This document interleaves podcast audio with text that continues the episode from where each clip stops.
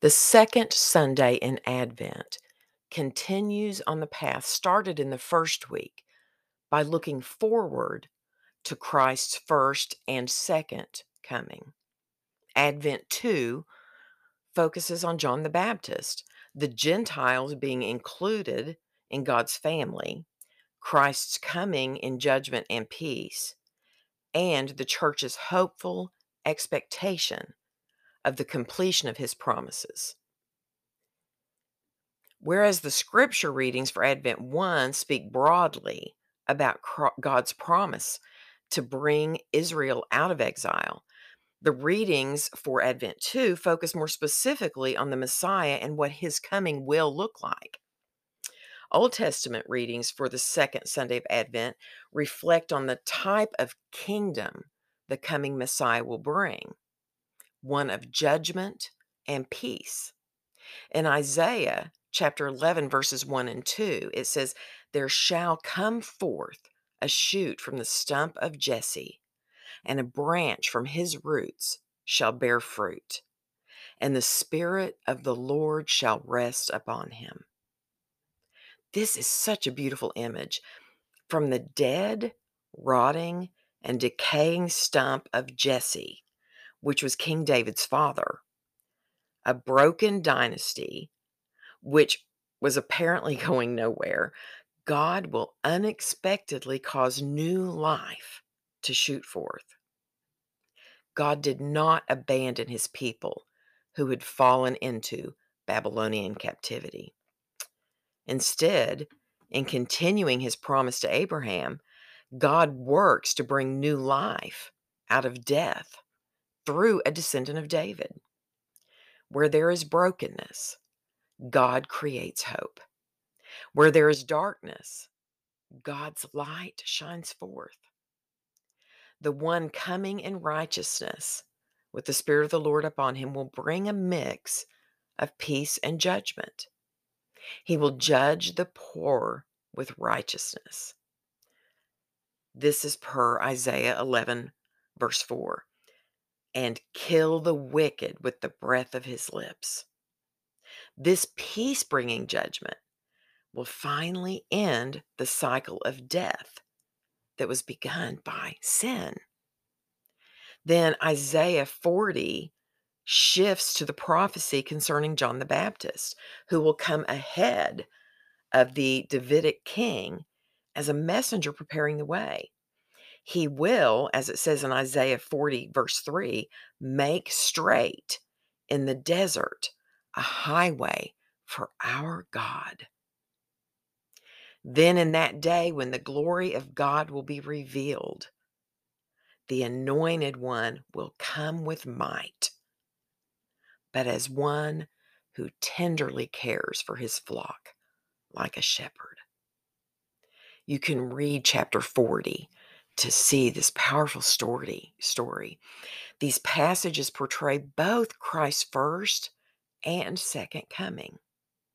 While the reign of peace Jesus brings begins during the incarnation, God's kingdom will not be completed until Jesus returns again.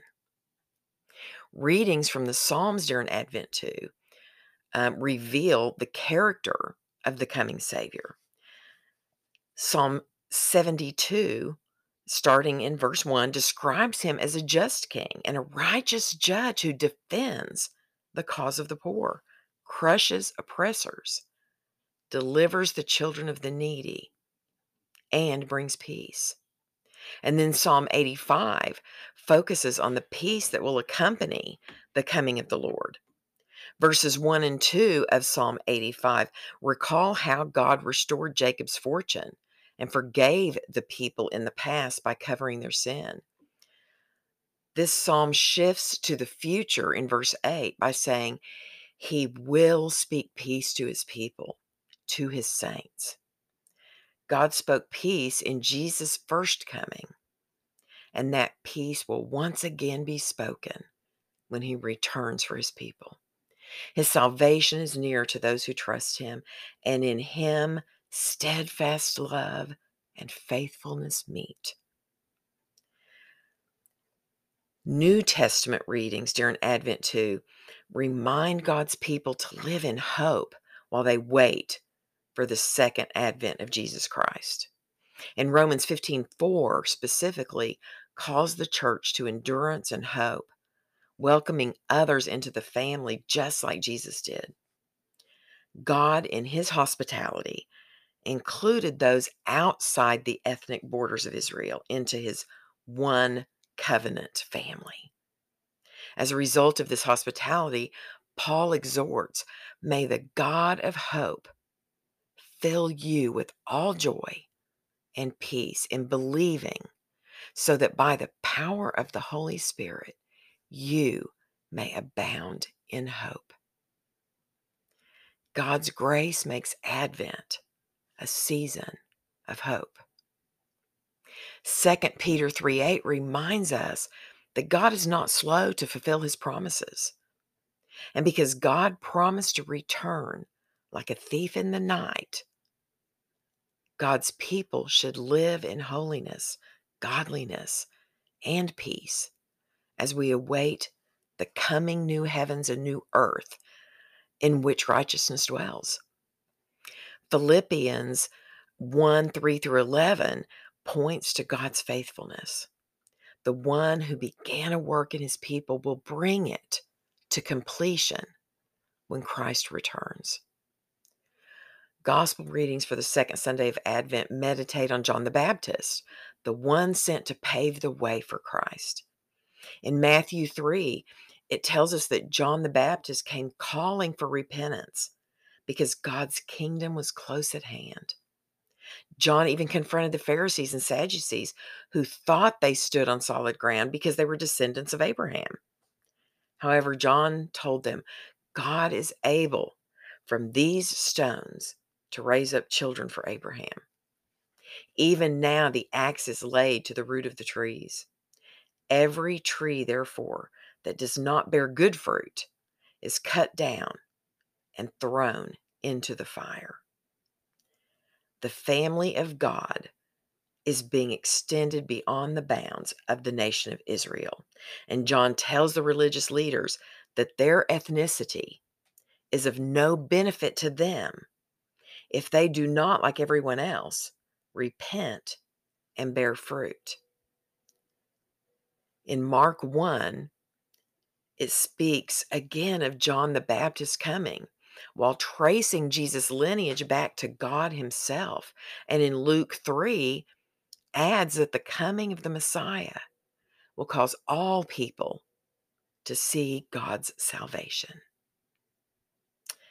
So now, in moving into the Advent 2 traditions and spiritual symbols, we see that the Advent wreath that was introduced during the first week help teach us the theological significance of the journey through the Advent season.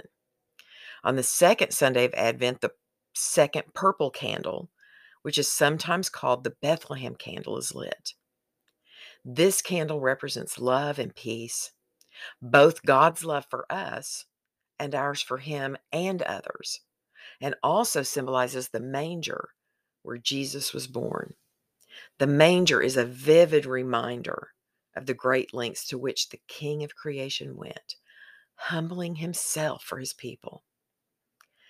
He deserved a kingly procession into the city with fanfare, but instead, we see him born in a manger, living in poverty with no place to lay his head, and entering the city on a donkey as he makes his way to the cross. The lighting of the second Advent candle reminds us of Jesus' love and his life of love for us. The second Sunday of Advent prayer is about grace. As we continue down the Advent path, we are constantly reminded of Christ's first coming while we watch and wait for his second coming. The prayer for the second Sunday of Advent puts it this way Father in heaven, who sent your Son to redeem the world and will send him again to be our judge, Give us grace so to imitate him in the humility and purity of his first coming, that when he comes again, we may be ready to greet him with joyful love and firm faith through Jesus Christ our Lord. Amen.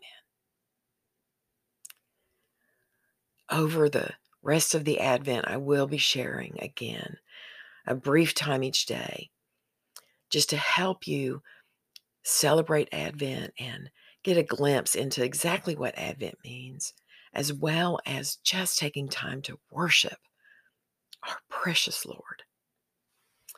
I do hope you enjoy these Advent podcasts, but more than that, I pray that you allow them to take you to the throne of the Savior, to the foot of the cross, to that barn in Bethlehem, where the most precious gift we've ever received lays on a bed of hay, an uncomfortable bed of hay.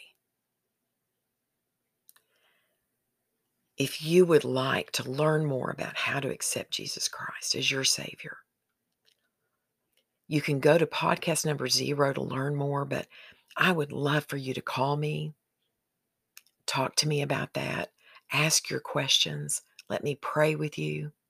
It's a privilege to pray with and for people who have questions and are seeking God.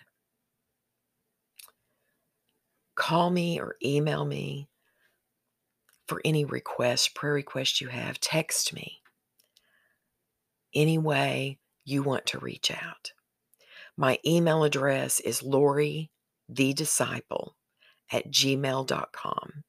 And Lori is spelled L O R I.